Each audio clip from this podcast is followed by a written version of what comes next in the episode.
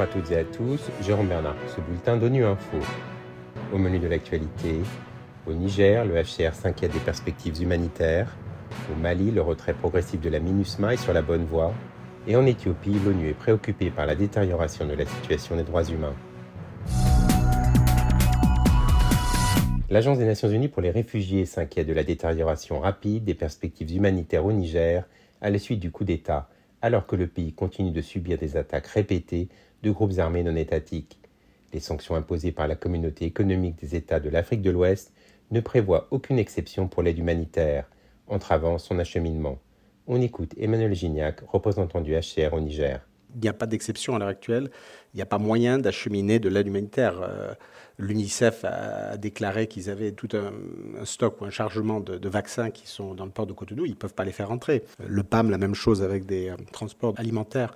Nous, on a, euh, heureusement, on maintient toujours un stock qui sera très insuffisant de ce qu'on appelle des biens euh, non alimentaires essentiels, que ce soit des, kits d'urgence, abris, bâches et autres articles domestiques, etc. On en a pour 5000 familles, donc à peu près 35 000 personnes. Mais bon, ça, c'est les stocks dont on a besoin habituellement parce qu'on reçoit des réfugiés régulièrement.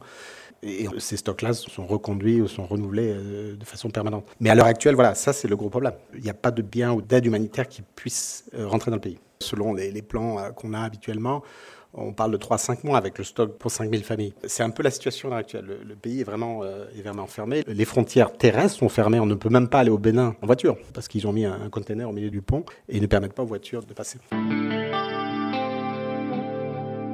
Le chef de la mission des Nations Unies au Mali a prévenu hier le Conseil de sécurité que la clôture de la MINUSMA en six mois était une entreprise complexe et ambitieuse. Cette fermeture, qui se fait à la demande des autorités maliennes, se déroule en deux phases jusqu'au 31 décembre. Selon El Gassim Moine, l'ONU reste sur la bonne voie pour la fermeture dans les délais, malgré les difficultés rencontrées. Des avancées notables ont été accomplies à ce jour et nous restons sur la bonne voie pour la clôture de la mission d'ici au 31 décembre 2023. Toutefois, des difficultés se sont présentées dans la mise en œuvre de cette première phase du plan de retrait.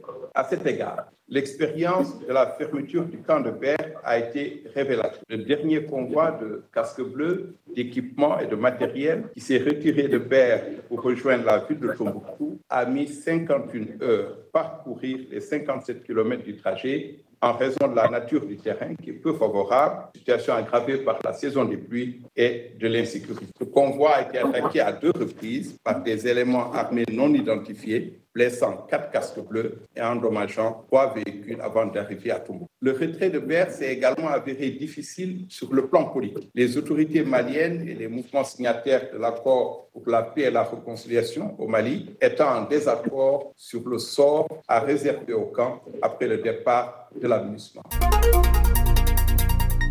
Le Haut Commissariat de l'ONU aux droits de l'homme s'est inquiété aujourd'hui de la détérioration de la situation des droits humains en Éthiopie. Selon l'ONU, toutes les violations doivent faire l'objet d'une enquête rapide, impartiale et efficace, et les responsables doivent rendre des comptes. On écoute Martha Hurtado, porte-parole du Haut Commissariat. Dans la région d'Amara, la situation s'est considérablement aggravée à la suite d'une recrudescence des affrontements entre l'armée éthiopienne et la milice régionale Fano et de la proclamation de l'état d'urgence le 4 août. Au moins 183 personnes ont été tuées dans les affrontements depuis juillet, selon les informations recueillies par le Bureau des droits de l'homme des Nations unies. L'état d'urgence de grande envergure confère aux autorités des pouvoirs étendus à l'ensemble du pays, leur permettant d'arrêter des suspects sans des décision de justice d'imposer des couvre-feux et d'interdire les rassemblements publics. Nous avons reçu des informations selon lesquelles plus de 1000 personnes ont été arrêtées dans toute l'Éthiopie en vertu de cette loi. Nous avons également reçu des allégations selon lesquelles au moins 250 Tigréens ont été arrêtés dans la zone contestée du Tigré occidental, apparemment lors d'opérations conjointes menées par la police Amara, les autorités locales et les milices locales, y compris des jeunes armées de Volquette. La situation de l'Oromia est également préoccupante en raison des allégations persistantes de violations des droits de l'homme et d'abus.